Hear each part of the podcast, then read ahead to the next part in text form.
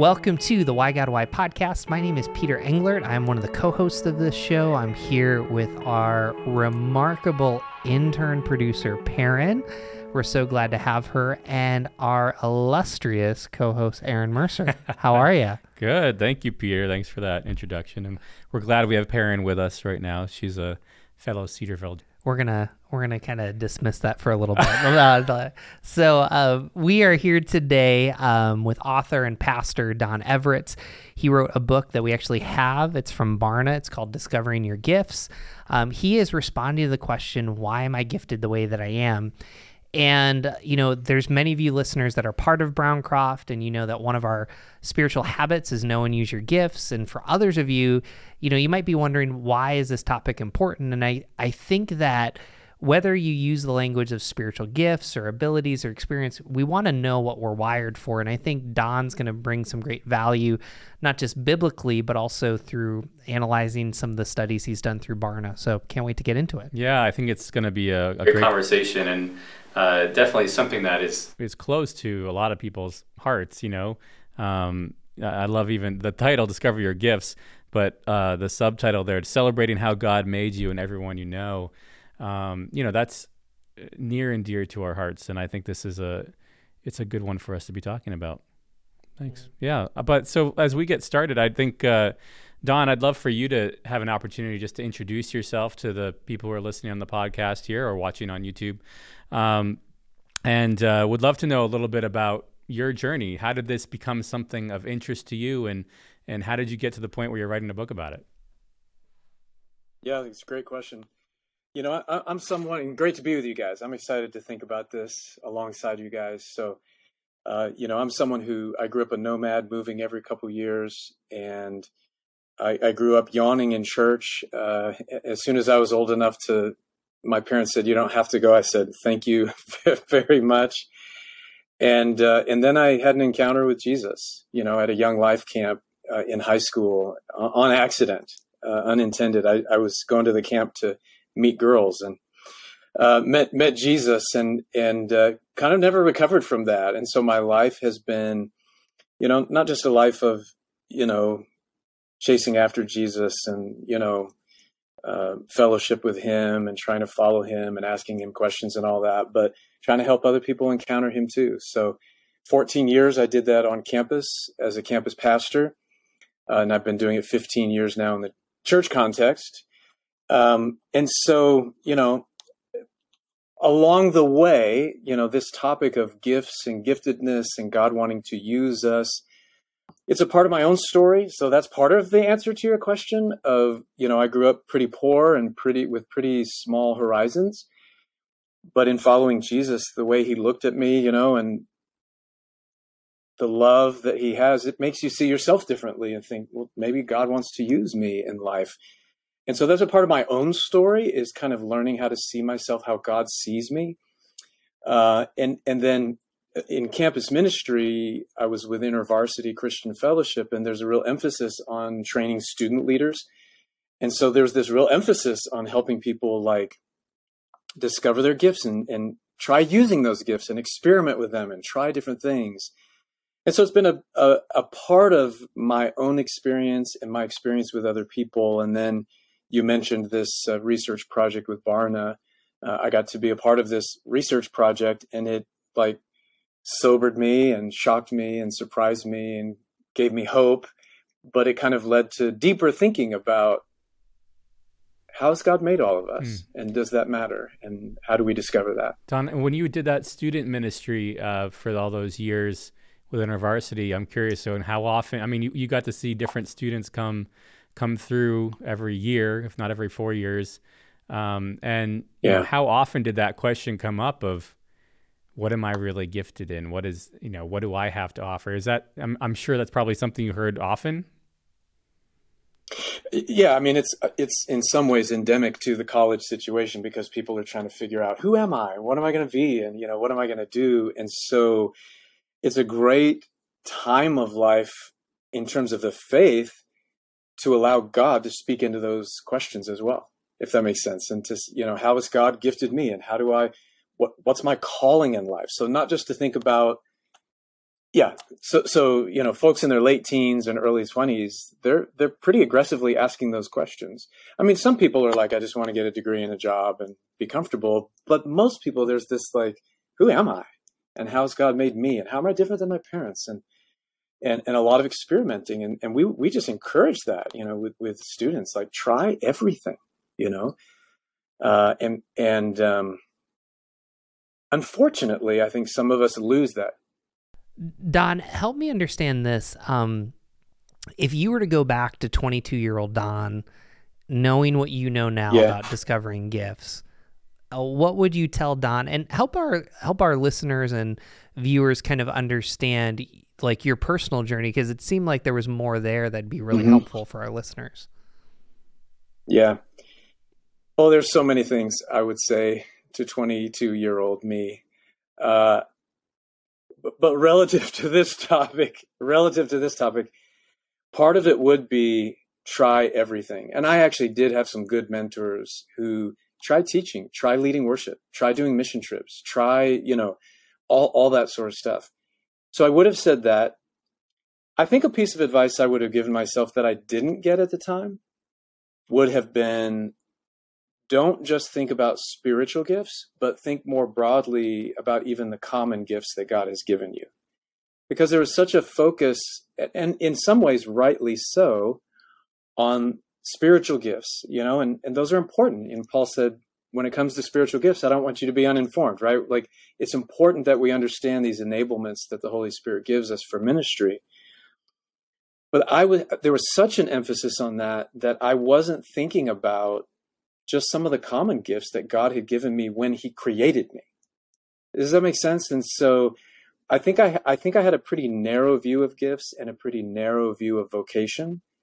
And I would say to 22 year old me, like, accept the Bible's a little bit fuller, a little bit broader vision of how God shapes people and the passions and the dispositions and the aptitudes that he gives them even outside of spiritual gifts. So don i actually i want to kind of land there because i think that that's super important. I think it's a lot of what you've dealt with in the book too is like so there's three main passages in the bible about spiritual gifts and then you mentioned common gifts.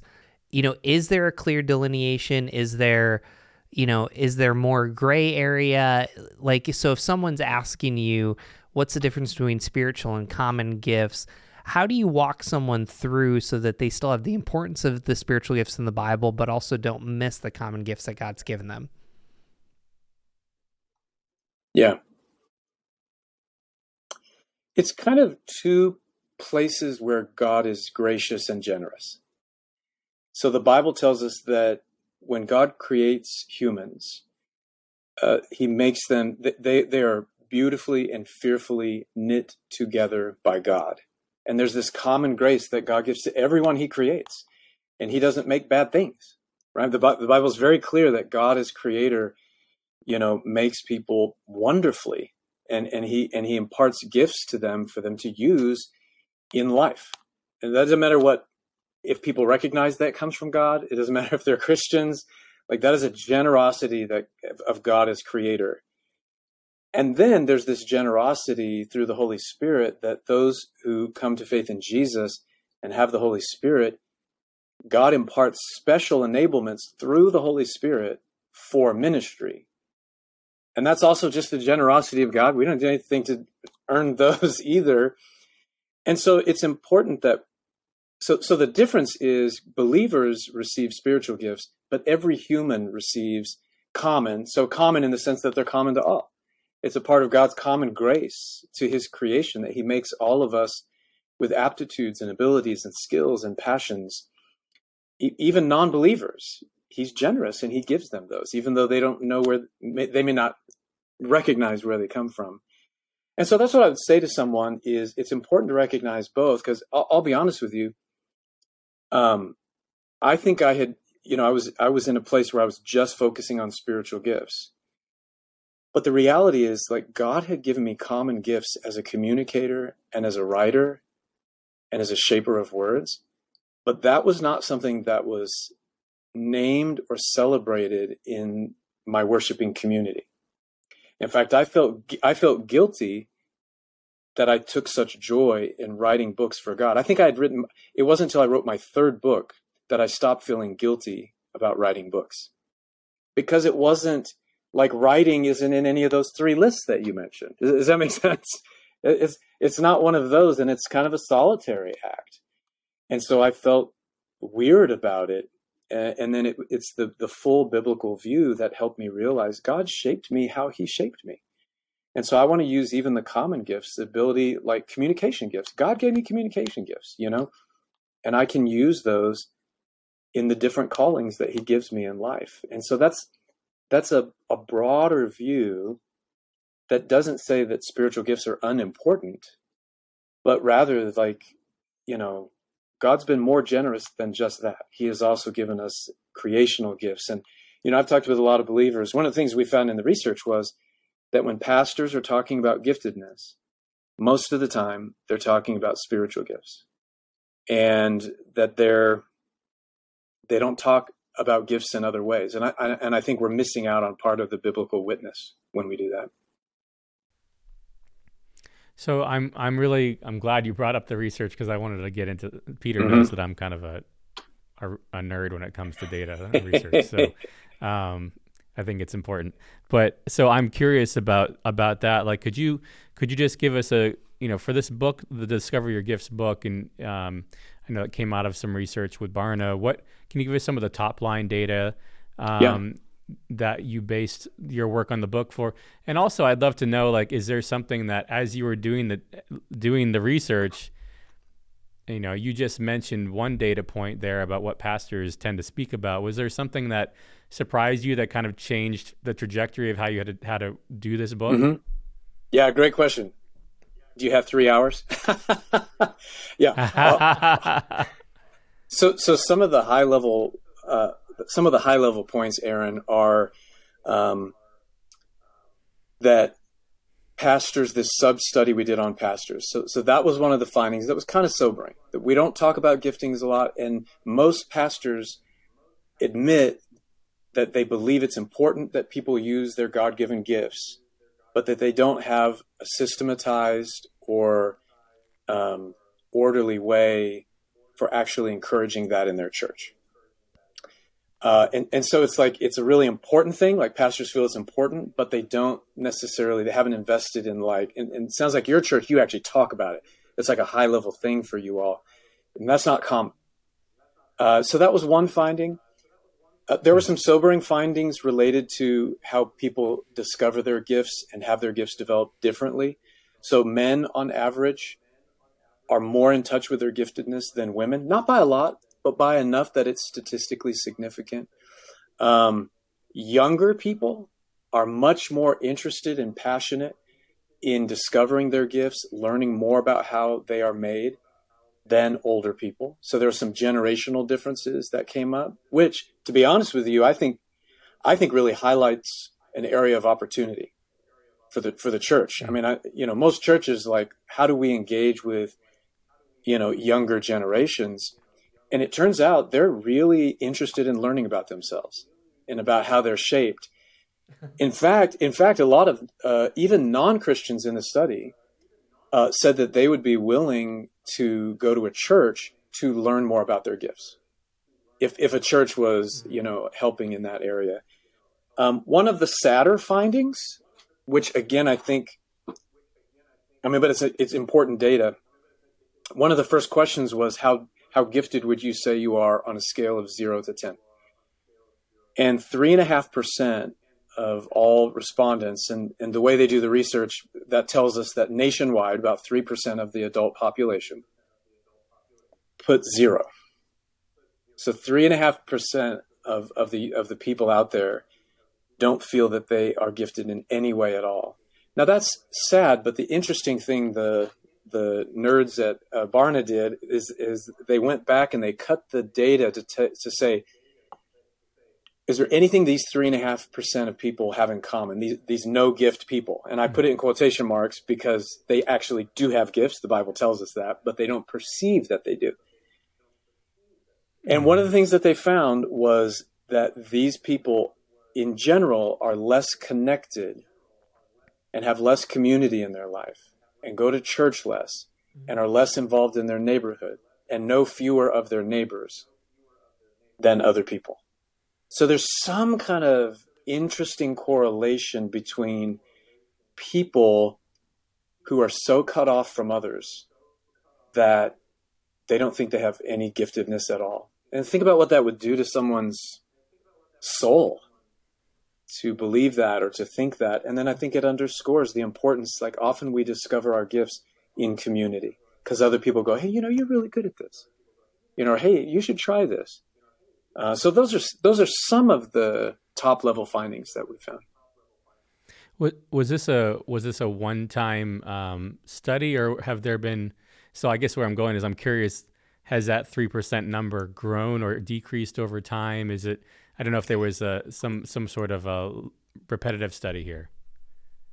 No, it's not longitudinal. So it was just a slice in time. Uh, you know, but it, it was you know accounted for regionally you know across people's financial this financial spectrum et cetera et cetera so it's it's nationwide verified research but we just did a slice in time yeah so before we started airing you mentioned this question that you wish more people asked you and i'm going to kind of answer it a yeah. little bit then i want to get in you you the Good. question you wish more people asked you was why don't pastors like talk about this because the picture you're painting even for our listeners is like if you would talk about spiritual gifts, like you would be surprised who shows up.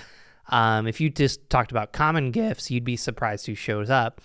And um, and hopefully I'm getting that question right. But you know, as a pastor, I think what I find complicated. Um, so Don and I have something in common. We're you know he lives in Springfield, Missouri. I lived in Springfield, Missouri. I grew up Assemblies of God, which is Pentecostal. They have a little bit of a different view on you know spiritual gifts, especially speaking in other tongues, and it gets mm-hmm, complicated mm-hmm. trying to explain to people. You know, if you take a spiritual gifts test, um, and we can kind of get into that. I have the gift of speaking in tongues, and it's like, well, you know, there's a lot of theology wrapped up. Even even the gift of prophecy, and then with prophecy, mm-hmm. there's you know forthtelling and foretelling. So what we mean by that is I can be prophetic and just speak truth, but I can also be prophetic and actually say, hey, God's going to do this in your life. And, um, you know, one of the things that I appreciated about the Assemblies of God was they were the first ones to help you recognize that people that have spiritual gifts are still imperfect people that use them wrong. So I, I think that that was that was one of the healthiest things I learned.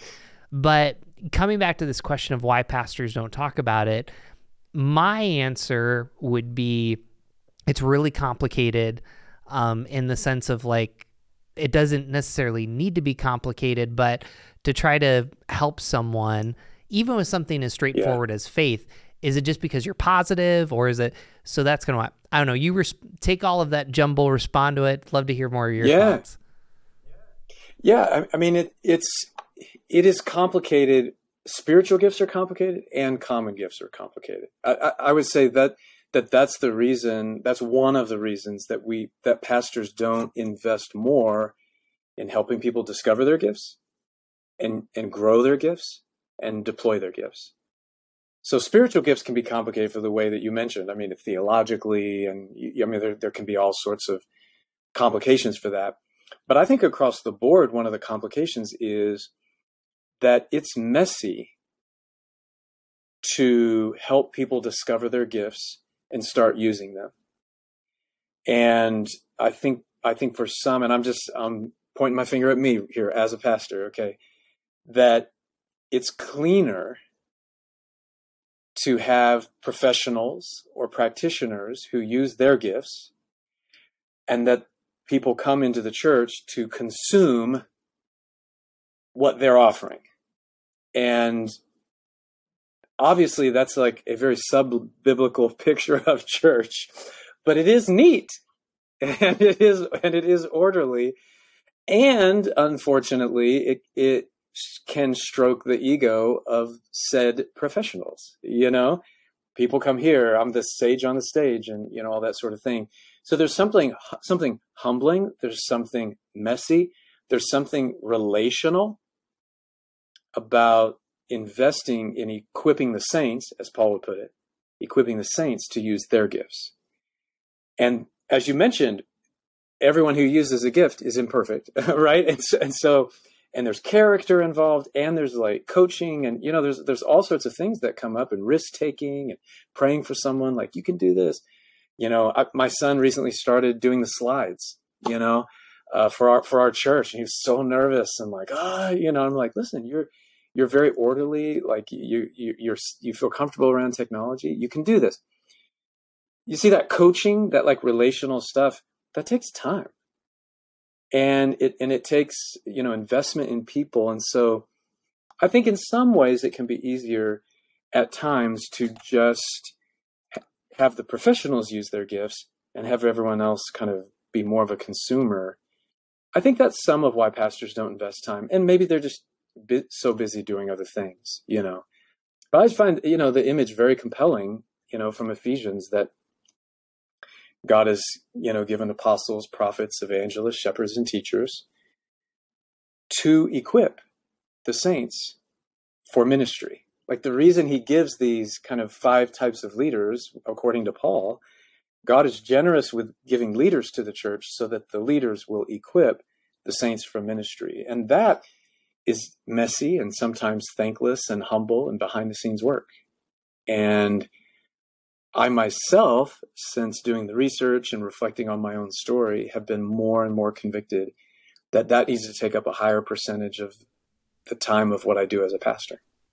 So, uh, before you go, Aaron, because this this idea I think to our listeners is going to be pretty new: common versus spiritual gifts.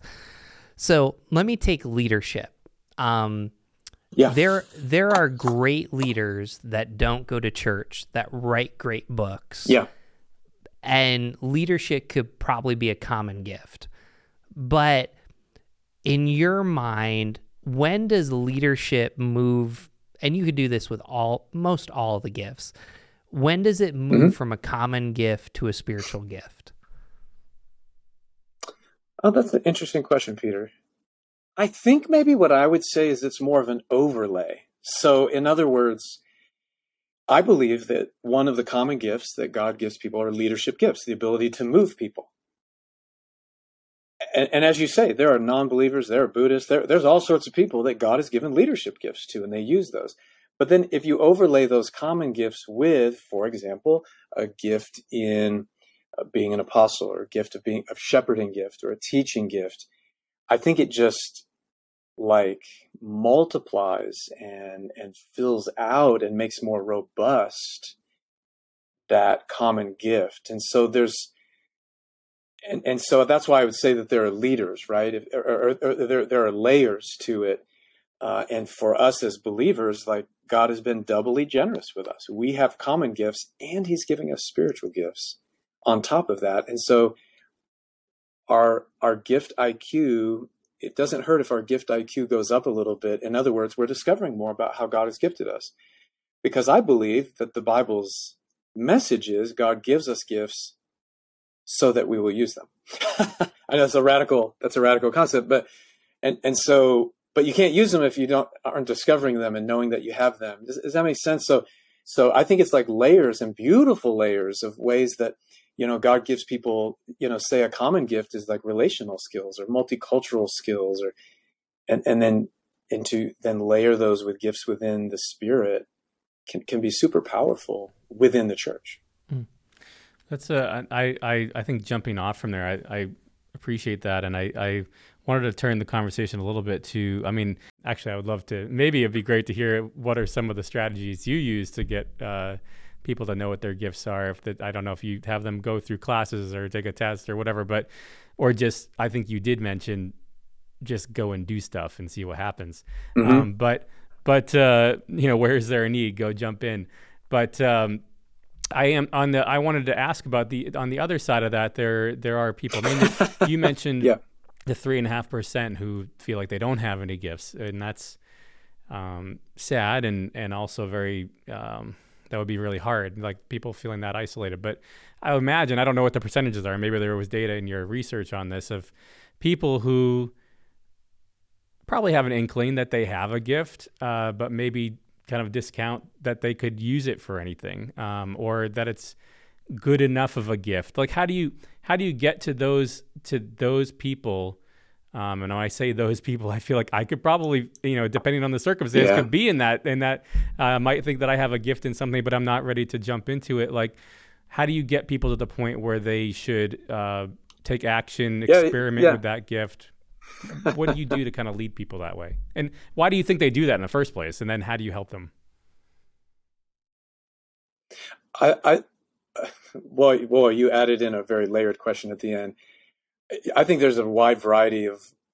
Oh, oh, I think there's a wide variety of things just in our biographies and in the stories of our life that lead people to see themselves as not a gift with gifts to share. And so, so there's a wide variety of things that I think that lead people there. Poverty is one of those.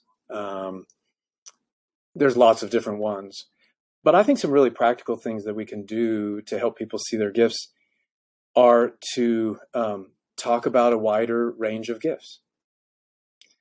Uh, one of the problems of being a pastor, and maybe you know Peter can relate with this, is when you are telling stories from your life, they're stories about a pastor because you are one, right? And so, and and so, it can be a, a pretty narrow. Like there's stories about evangelism and stories about discipling people and stories about you know teaching or whatever and and and I think we can really help people by in our in the examples that we give using a broader range of gift types so that people can see themselves in what we're talking about and go oh that's a that's a gift like that. I just naturally do that but you're celebrating that. You're saying that's like a really cool worthwhile thing uh, to be doing. So I think in our storytelling in our testimonies in the examples that we give uh, I'm a firm believer in uh, uh, lifting up humble people who are serving behind the scenes, and I, and and I think like whether whether to their face or in a group of people or even from up front, to lift up people who are using the gifts that are maybe less visible or less celebrated in my stream of the church because there are certain gifts that are really celebrated in my stream of the church and all the other gifts are second class gifts. Does that make sense? And that probably varies from church to church or denomination to denomination. But I think we could do a better job of celebrating a, a broader range. And then I personally have just taken upon myself in in researching uh, for this book. I talked with someone who grew up in a church, and he said my pastor was constantly going up to people and saying, "I think you may have a gift in this. I think you should. I think you should. You should try that." He was just going up to everyone, and he said, he said, uh, I grew up in a church where everyone got to play. That's how he put it. In that attractive image where you would think everyone gets to everyone gets to play. Everyone here has a gift.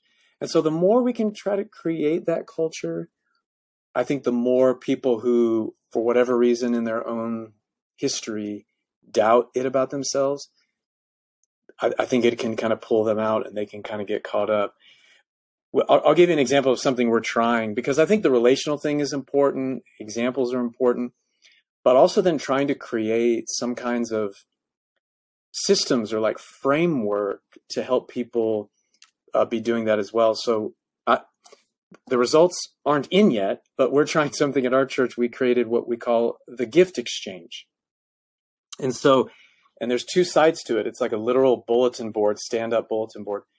And on one side, or ministries in the church are saying, hey, we're looking for people with these kind of gifts to help with this kind of stuff.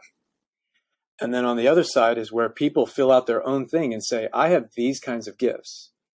And, and and they put them up. And so we're encouraging people like go look at the gifts we're looking for and leaders in the church, you go look rather than asking the people who always say yes and you're used to asking to do things, go look at what people put up and give them a call. And so it's a, it's an interesting rather than like we're looking for volunteers or rather than like you know we have a sign up list. We're we're narrating the whole thing through the language of gifts. It's a gift exchange. And we're looking for gifts and you're offering gifts and and I'm and, and I'm really writing our leaders like new people who haven't been using their gifts or in leadership positions. I want you to go look and see what they're saying and give them a call So that's a little thing we're trying to do to kind of re-narrate our culture uh, in such a way that it's like every, everyone has gifts and you have gifts. And so how does God maybe want you to use them? So those are a few examples. You know, I, I really appreciate that because um, not all of our listeners get to have coffee with me, but I, I think one of my favorite parts of having coffee or lunch with someone is just to find out what they're passionate about. And sometimes that wording is helpful Mm-hmm. because if I say I'm gifted, but um, you know, right. so a few weeks ago, a few weeks ago, I'm having coffee with a gentleman. He's been working 36 years as a technician at a plant, and he like begins talking a language that I had no idea like Mm. how to respond. And he's teaching me. He's like, you know, when I go into this, you know, certain area, and we have to make sure we fix these fabricators, and he's using all this language and. I had some fun with him because I need to do some work on our garage, and I was just asking him dumb cement questions. And he's like, you know, if you want to fill cement holes, like you have to clean it all out, make sure that it's dry. And, you know, so he asked the question, he's like, hey, what, you know, how can I use my experience instead of gifts? And I, I'd call it gifts in him. Sure. How can I use my experience at the church? And, you know, we have this partnership in Senegal with the Wolof people. Mm. And I'm like, Lou, you got to go to Senegal, like Mm. to teach and train. And, and like, I use that story as a specific example because it's not the ones that I would share personally. But I would tell our listeners whether you go to Browncroft or not, I'd love to have coffee with you. Or if you go to a different church, like you would be surprised at saying, hey, this is what I'm good at.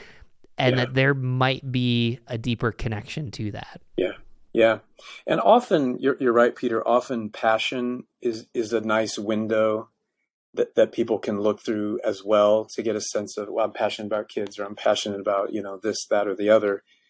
Um, and and often, and I don't. I mean, I've experienced this myself.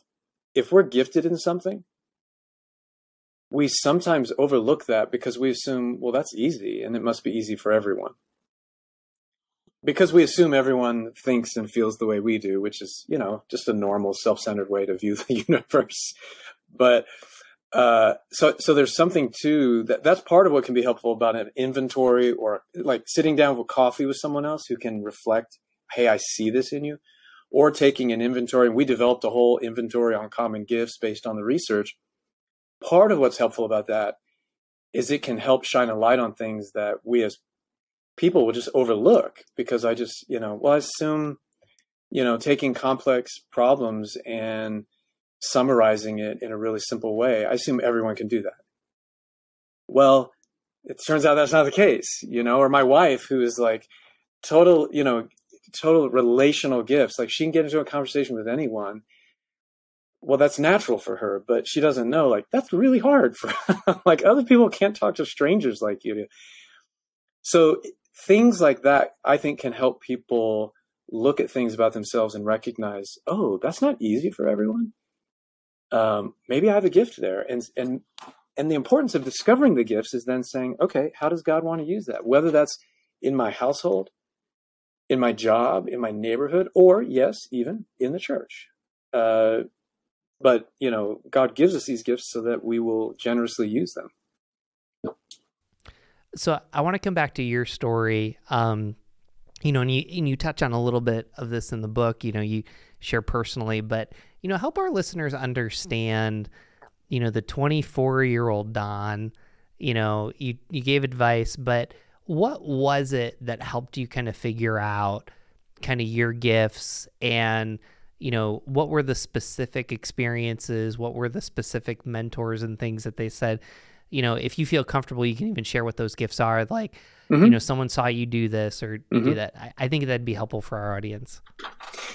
Yeah, so for me, again, I, I had leaders who said try everything, and so, um, you know, my uh, at, the end of my freshman year of college, someone came up and said, you know, I've really enjoyed your presence in Bible study, and I'd like to, you know, it seems like you have a kind of a passion for the Bible. I'd like to invite you to be a Bible study leader, and we'd give you a partner, and we would give you training and coach you in doing it. And I was a very reticent leader. I'll be really honest with you guys. Like my my dream was to like live in a cabin in the woods by myself. I mean, that's that's really all I wanted in life. I'm like, why would why would I choose to be around more people? But I did it. So so there was like that initial invitation combined with them saying, "We will help you. We'll give you a partner and we're going to give you coaching." And so it was that like the furnace of that next year of weekly using gifts in organizing, in inviting people, in studying the Bible ahead of time and preparing things, in evaluating things afterwards, in thinking strategically about discipling people in the Bible study, in planning parties. And like I wasn't equally good at all those things, you know what I mean? But then partnering with others. And so, like, just that one invitation for a nine month period, that's all it was. It was for just a school year. It was like, I think I, I think I have gifts in teaching. And I think I have gifts in service. Like I love serving behind the scenes. And I have a big hole when it comes to some of the relational gifts. Like I, I need help. I need help there and in throwing parties and stuff like that. So it was like a safe place to explore um, strengths, but also weaknesses. Uh, and and then it kind of went on from there. InterVarsity was is a great culture at developing people, and so you know, there was a time, hey, Don, how would you like to learn how to play guitar and help us in worship? Hey, Don, how would you like to do the slides? Hey, Don, how would you like to lead a trip to another country and lead a team? So all those invitations, every single one of them made me pee my pants and be like, oh no, you know, like, like it was a, scary. It, it was scary and risky. But by saying yes and exploring things, I mean, God can use even our efforts, whether we're using our gifts or not. That's another generosity of God's. But it helped me kind of find this this way that, I mean, the weird thing is, rather than live in a cabin in the woods, I've lived my life doing aerobically relational ministry. so, you know, and and and with a real appreciation of where I need help and my blind sides and where I don't have gifts. And so anywhere I go now, I'm a senior pastor now. Here's the kind of people I need on my team because those are gifts I don't have. And, we need we need to partner with each other. So that's so that's some examples of of real simple like, hey, you should try this, and hey, let me do coaching. Um, you know, coaching and mentoring are such huge gifts that we don't we don't always get to experience you know? Volunteering is sort of like if you sign this piece of paper then come do the thing and then you know maybe we'll give you you know thanks at the end. But being mentored being coached having your gifts developed and nurtured by others that's a different game and that that was a game changer for me. I love that you you brought up there uh, that you found out both what your your gifts, your strengths were, as well as your weaknesses, areas where you had holes in in gifts. Because that was actually something that was on my mind. Was mm-hmm. you know how do you help people uh, realize maybe a place where they they need a little extra help or they're not, you mm-hmm. know, everybody wants to be able to dunk the basketball, but not everybody can. Um, and uh, you know, I think that's that's interesting. But I I loved how you framed it as say yes, you know, say yes and and find out. Um, no, I I I like that uh, that a lot, and you know it made me wonder like um, well you mentioned it's helped you as you've you've been growing in church leadership that you've you've been able to say okay well what other people do I mm-hmm. need on my team? Um, you know I think that's a that's a great realization and, and obviously the more you can lead out of strength that's that's helpful. But I also liked that you brought up you know God can still use you even even if you're you're leading in out of a weakness. I mean, His strength yeah. is made perfect in our weakness, and I guess I'd love to hear you dig into that a little bit more. Um, and and and also, uh, you know, do you think it's? I know it's good for us to figure out what our strengths and weaknesses are, but have you found, or maybe the research even found? I don't know if it has, says anything to this. Like, are we more likely to think that we are weaker in some areas than we actually are? Like, how do we overcome mm. those? Is that a hurdle, and how do we overcome it? So that was a lot of questions all in one. You get to answer. Yeah, yeah. I, I'll just choose one of them. Yeah, yeah. The the research didn't get into as much areas of weakness, although it did get into development of gifts. And so there's some fascinating things in in uh, in the research in terms of um, you know where do you find where have you had your gifts developed and nurtured by others. So some of the interesting dynamics that we found there are men on average uh, have expressed that more people have nurtured them in their gifts. Um, that people who who have higher education have had more people kind of help nurture them and coach them in their gifts. Um, there, there are certain communities in the African American community, mentoring and coaching. Uh, there are high levels of that they than say in an Anglo or white culture. So it's interesting that there are, there are different um, having gifts developed, which is kind of getting at you know uh, weakness and how do we grow in these things. That um, we experience that differently, and it's something to know, right? It's something to know and be conscious of uh, as we're helping coach others and mentor others. Um, and I think, you know, I personally think I was told by a, a professor who shall go nameless uh, in seminary that take this inventory and it and it will tell you exactly what your gifts are, and so you'll never have to struggle through and just find jobs where you're just using those gifts. And and and I I and maybe for some people that's the path for them and God bless them, right? If there's a pain-free way and you're just going to use your gifts all the time. But I actually think I more of my experience and what I've seen in others and part of what leads to healthy, humble, non-narcissistic leadership is that we are operating out of weakness at times.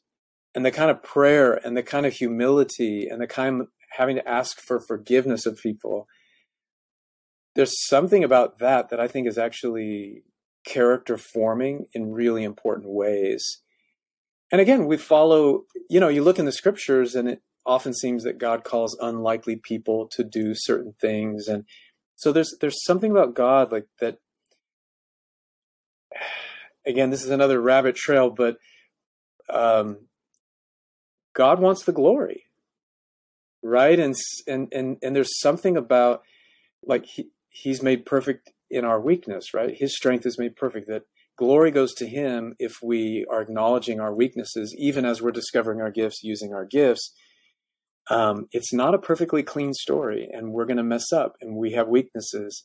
And I think that's just as important part of the fabric of our leadership, or of our ministry, or of our service, or leading in our household, as when we use our gifts. I, I think there's something important about that. You know, I want to give you a scenario based on what you just said because I, I think that that's helpful. Um, and I'm going to throw myself under the bus, which Aaron always loves. So, um, so there, there's a spiritual gift of serving, and there's definitely like a common gift of serving, and then I'd add a third category, like we're all just supposed to serve. That's like, right. That's right. I don't that's care right. if you follow Jesus or not. Like, you know, if you say, "Oh no, no, I don't have the gift of serving," so you know, the other night I'm leading a group, and I I had 10 minutes to print out the handouts to get the um, to get the videos all ready. Um, and ironically, it was the we were meeting around the ruthless elimination of hurry, which I was hurrying around to get done. And you know, it's funny. You know, one of our teammates who's wonderful. You know, Donna says to me, she's like, you know, I can print that stuff out for you next week and through this whole series like she's been printing stuff out and supporting me and i i think one of the complications are like there's times when you're serving in a role where you have to be like super focused like Yeah. if i'm printing out the papers and i'm running around even if i get in a half hour early i, I don't have time to engage people but you Yeah. also don't want to dismiss the humility and value of hey like there's times like i know uh, I can name several individuals that when they're walking down the hallway and they see a piece of trash, they pick it up and they throw it out. Yeah. Um, You'd be surprised how much that doesn't happen. And so it's it's trying to kind of manage this, you know, take a test, do your gifts, and do that only, Mm-hmm. versus like there's things that we're all called to do, motivated by the gospel, but even society would say. So take all of that. Yeah. Um, how would you respond to that? I, I would say you're very emotionally mature and, and that that's like a real, like you're wrestling with it in a good way because you're right. Serv- service is a spiritual gift. It's, it's also a common gift. And then it's also a virtue commanded by our king. right. And so I think the way to navigate that is proportion. Right. And, and, and over the long haul, like, like if you look back at say a three month period and you haven't had you haven't done much humble service maybe that's when you go okay i'm in, i'm in a little bit of a danger zone and I, I need to lay my life down in some uncomfortable ways just to have moral authority and just be, to be like my king who he himself washed feet you know I, I, I think to evaluate because I think the danger is if you go a long time without that. But the reality is, and I experienced this too, Peter, that there are people who like, I want to be helpful. And they like watch me and they're like, hey, can I get that for you? And I was like, well, I, I can do that. I'm not above doing that. But they're looking for ways that they can plug in. And that it's kind of an honor to be able to do that. And so I don't want to rob people of that, but I also don't want to get close to this cliff uh, that some leaders get close to where they feel they're above certain things. And if Jesus was not above washing people's feet, then right, then neither are we. And I, I remember I, I went and spoke at this week long conference. I think I gave like eight talks, you know, and I was like the sage on the stage, you know, all that sort of thing. And then afterwards, uh, we were the campers were leaving, and I went, and there was this backed up toilet, and I just thought, I'm gonna fix that. I'm I'm gonna get down on my knees and fix this nasty toilet. And no one saw me doing it. Yeah, I guess I'm telling you now, but you know, statutes of limitations. It was like 30 years ago, but but there's something right about doing that because I'm a believer in Jesus and I follow Jesus.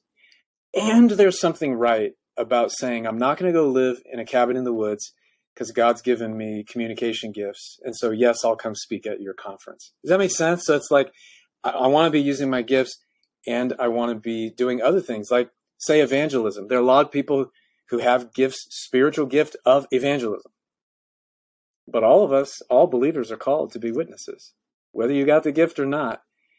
And so, yeah, that's a balance. It's it's a balance. That's a very perceptive question. So one uh, one other thing, because one of our interns that we have this summer brought this up to me recently, and you know she said to me, she said, "I'd love for someone to talk a little bit about." like the difference of being like called to ministry mm-hmm. versus a vocation outside the church and that's a whole nother episode but i want you to kind of respond to that in yeah. gifts because like even you've hinted at this like in the church um my parents grew up catholic so i, I feel like i have credibility to say this like the pent ultimate, you know yeah. for catholicism in endicott new york in 1965 was one of your children becomes a priest. And totally. Protestants have even taken that. So, yeah. how would you talk to someone that, like, there's this proclivity to, if I really want to make a difference, I need yeah. to work for a church or I need yeah. to work for a nonprofit? How do you walk someone through the discernment, but also just kind of helping them value their gifts if that's not where God's calling them? Yeah, I'm glad you brought that up because one of the things the research revealed is that pastors and churches celebrate people using their gifts in the church. And when you ask the same question, do you celebrate people using their gifts outside of the church? The numbers drop. And so it's an honest problem. Uh, and, and it is not unlike what, uh, what Luther confronted at the beginning of the Reformation where it was a two class system where you, you have the vocations, is what they called them, you know, priest, nun, monk. And then everyone else, like, well, yeah, we, I mean, we need someone to milk the cow, but it's, spiritually, it's second class. And Luther, so what I've found helpful as we've been in the research and it's pushed me back into church history and back into the scriptures, you know, Luther's take on vocation was your voca- you have multiple vocations. And vocations are every role and responsibility that God calls you to. So, in other words, I have a vocation as a father because I have kids. I have a vocation as a husband because I have a wife. That's a role in a relationship. I'm a, I have a vocation as a neighbor because I live somewhere and I have neighbors, and God has thoughts about that. I have a vocation in my job, whatever job I'm working. And for believers, I have a vocation in the church. So I, I actually find Luther's rubric really, really helpful because it, it takes us away from, well, you have one vocation. Is it in the church or is it not in the church? And it says, all of us have a vocation in the church, actually. All of us have a vocation in our household. And all of us have a vocation in our community. And, and all of us have a vocation in our work, if you will. And how do you be faithful with those? And how do you use your gift in those different ones? And so I, I find that to be a really helpful rubric to then have someone ask the question Am I called to have my paying job be in the church? Because it's it's it's a it's a much more nuanced framework to ask it from rather than just this binary. Well, you could be one of the elite who has a vocation in the church, or you could make money and you know i mean we need people to milk the cows. So i mean you could do it but god doesn't like it as much. It's not as important you know. That kind of binary uh, place is a really fraught place for people to ask the, these really important questions about ministry. I my son right now is asking questions about becoming a pastor. He's tw- he's 22 you brought up 22 i have 22 year old kid now and he's asking those questions. And so how do i navigate that with him in a way that like if god's calling you to do that that's really important. And you have to pay attention to that. But to interact with him in, in such a way that i don't bias like that's the only valid thing or the most valid thing you could do as a christian. So there is an honest bias in the church even the protestant church. The research shows it. And so i think we need to like name that bias and and try to get more biblical in our understanding of vocations. We're all gifted and we're all called, and that's what vocation means is called. That's the vocare. I mean, that's what it means is called. We're all called to use those gifts in the different areas of our life. So I I try to shift the conversation in those places because if someone's like, well, or should I be a pastor or an engineer? It's like, even if God calls you to be an engineer, you have a vocation in the church. So you're going to have to navigate that regardless. And even if God calls you to be in the church, you have a vocation as a neighbor. You have, you know, so I have found that stream of vocational theology and those scriptures that inform that to be really helpful. Hmm. You know, um, as we kind of come to a close, this episode, we interviewed Derek Sherman, um, who actually does a whole episode on why can I be an engineer and a Christian at the same time. So I think it's brilliant. So um, this all works out. Um, you know, before we recap to our last question, what I think I've heard you say is try new things. Assessments are okay, but they're not the silver bullet. Um, mm-hmm. You know, be in community uh, to have people observe you, but also see gifts in others you know, to that 24 year old, even to your 22 year old son, after those three things, is there anything else you would say or the research would say of helping you find whether it's your spiritual or common gifts that you'd want to add? Hmm, that's great.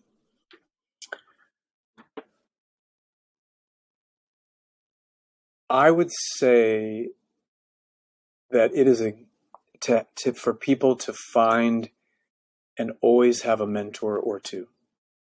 Always have a mentor or two in your life, whether they're in your specialty or not, if that makes sense. Like someone, and someone who doesn't have a vested interest in your the success of your job or of what you're doing. You know, some someone who um, can listen and see things in you. Um, I think that's the other thing I would say is just ask someone, hey, for the next season of my life, would you mentor me a little bit, or would you, you know, I'm growing in this. Would you would you help me do that? So it's like what you said, like be in relationships, but it's a kind of relationship that I think is is in this area really really important. Mm. Well, that's a great place to close. But we ask one more question. And the great thing about asking pastors to come on is you can clean up whatever mess we leave. So we uh, we always ask, what does Jesus have to say about this topic? So what why does Jesus or what does Jesus have to say? Why am I gifted the way that I am? So Aaron and I are going to go first. You clean up our mess, and then we'll go from there. But Cool. Aaron, uh, do you want to go first, or you want me to go first? Sure, sure. I, I think that I mean this is a really important conversation, and uh, you know at Browncroft we one of the spiritual habits that we talk about is knowing and using your gifts, knowing and use your gifts, and um, I think that's really important to explore and and by saying yes and finding out uh, where we where we're strength have strength and weakness and, and whatnot. I also just love the conversation we just had too about uh, sometimes you sometimes you just have to to act in your your weakness too and know that um, if Christ is calling us to something, whether it's something we think we're strong in or not, he's gonna he's going to provide um, strength for that one way or another. So I I think it's uh I think it's a really good conversation. And I think we should definitely be pursuing um, knowing these gifts more and more. Mm. No, I appreciate that, Aaron. And um, you know, as Don was talking, I I think one of the reasons I hope people read the Bible is to see the gifts and also the vocations that um, that Luther talked about of being a parent, being a father, or a, a parent and a spouse, or whatever role you play, but also like the literal careers. Um, you know, I think of Paul, for instance. You know, here's someone that makes tents, and he also serves the church. And um, you know, the Philippian church, Lydia was a dyer of purple. Um, There was also the centurion, and and as you read the Bible, you see a tapestry of people that matter. And um, you know, right now in our Bible reading plan, we're reading the Book of Acts, and you know, people didn't get demoted to serve as deacons; they were empowered to serve as deacons because of their gifts. And they said, "Hey, we want to free up the apostles." to do this and when you read it it it has way more of a valuing in our culture than we even do so i think what jesus would say is you know you're created in his image you're created with gifts to bless and love other people to love god for his you know for glory for his glory but also to love your neighbor and make a difference so that's how i'd close it it's great. I, I mean, I think you know Jesus. One of the striking things about Jesus was how he looked at people, how he saw people, and Jesus saw. saw I mean, that was part of what was radical about him is that he saw everyone as possessing dignity and beauty, and uh, you know, he the widow at Nain, right? I mean, he was moved when he saw her, and, and he saw lepers that other people overlooked. So Jesus saw, I think, everyone as some as, as someone who was fearfully and wonderfully made. And he saw people as gifted and he called them to use those gifts. So you think about, you know, where most of us would have seen Peter and go, Oh, I can't wait for him to graduate move and move or Simon, I mean. And Jesus saw him and went, I see leadership. I see leadership. God's given you leadership and I want to call you into that. Or uh, you, you, know, the, the, different people that Jesus called uh, into ministry in some ways were unlikely, and yet he said, "Okay, here, you know, come on."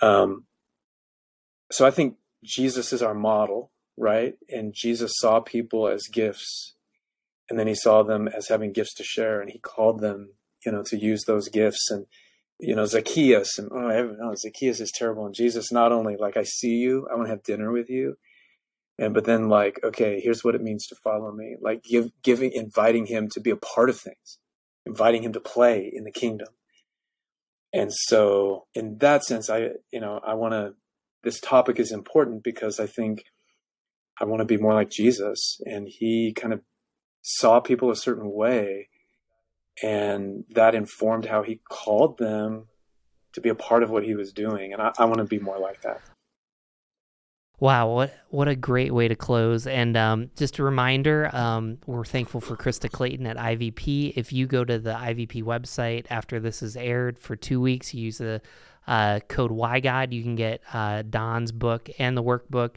for thirty percent off. So I would really encourage you to check that out. Um, and you can follow Don. Don, what's the best? Where's the best place for people to get a hold of you or follow you? Yeah, I'm a terrible follow. I'm going to be really honest. for so for, for this topic, uh, going to Lutheran Hour Ministries page that they sponsored the research. So lhm.org/gifted, and, and we've put lots of resources that we made to equip people to explore their gifts and all that sort of thing. I, I think would be the most fruitful place to go. I'm just an underperformer, woefully underperforming as a in social media. you know, it, it's all right. It's just not your gift. I was gonna say everyone has gifts, right? That's right. It's all That's good. right. Well, oh man. Well, thank you so much for joining us. The best way to get a hold Yeah. of us is to go to whygottowhy.podcast.com. You can click the subscribe link. You'll get uh, this episode and many others emailed to you each Thursday. Thank you so very much for joining us. Thanks. Good to be with you guys.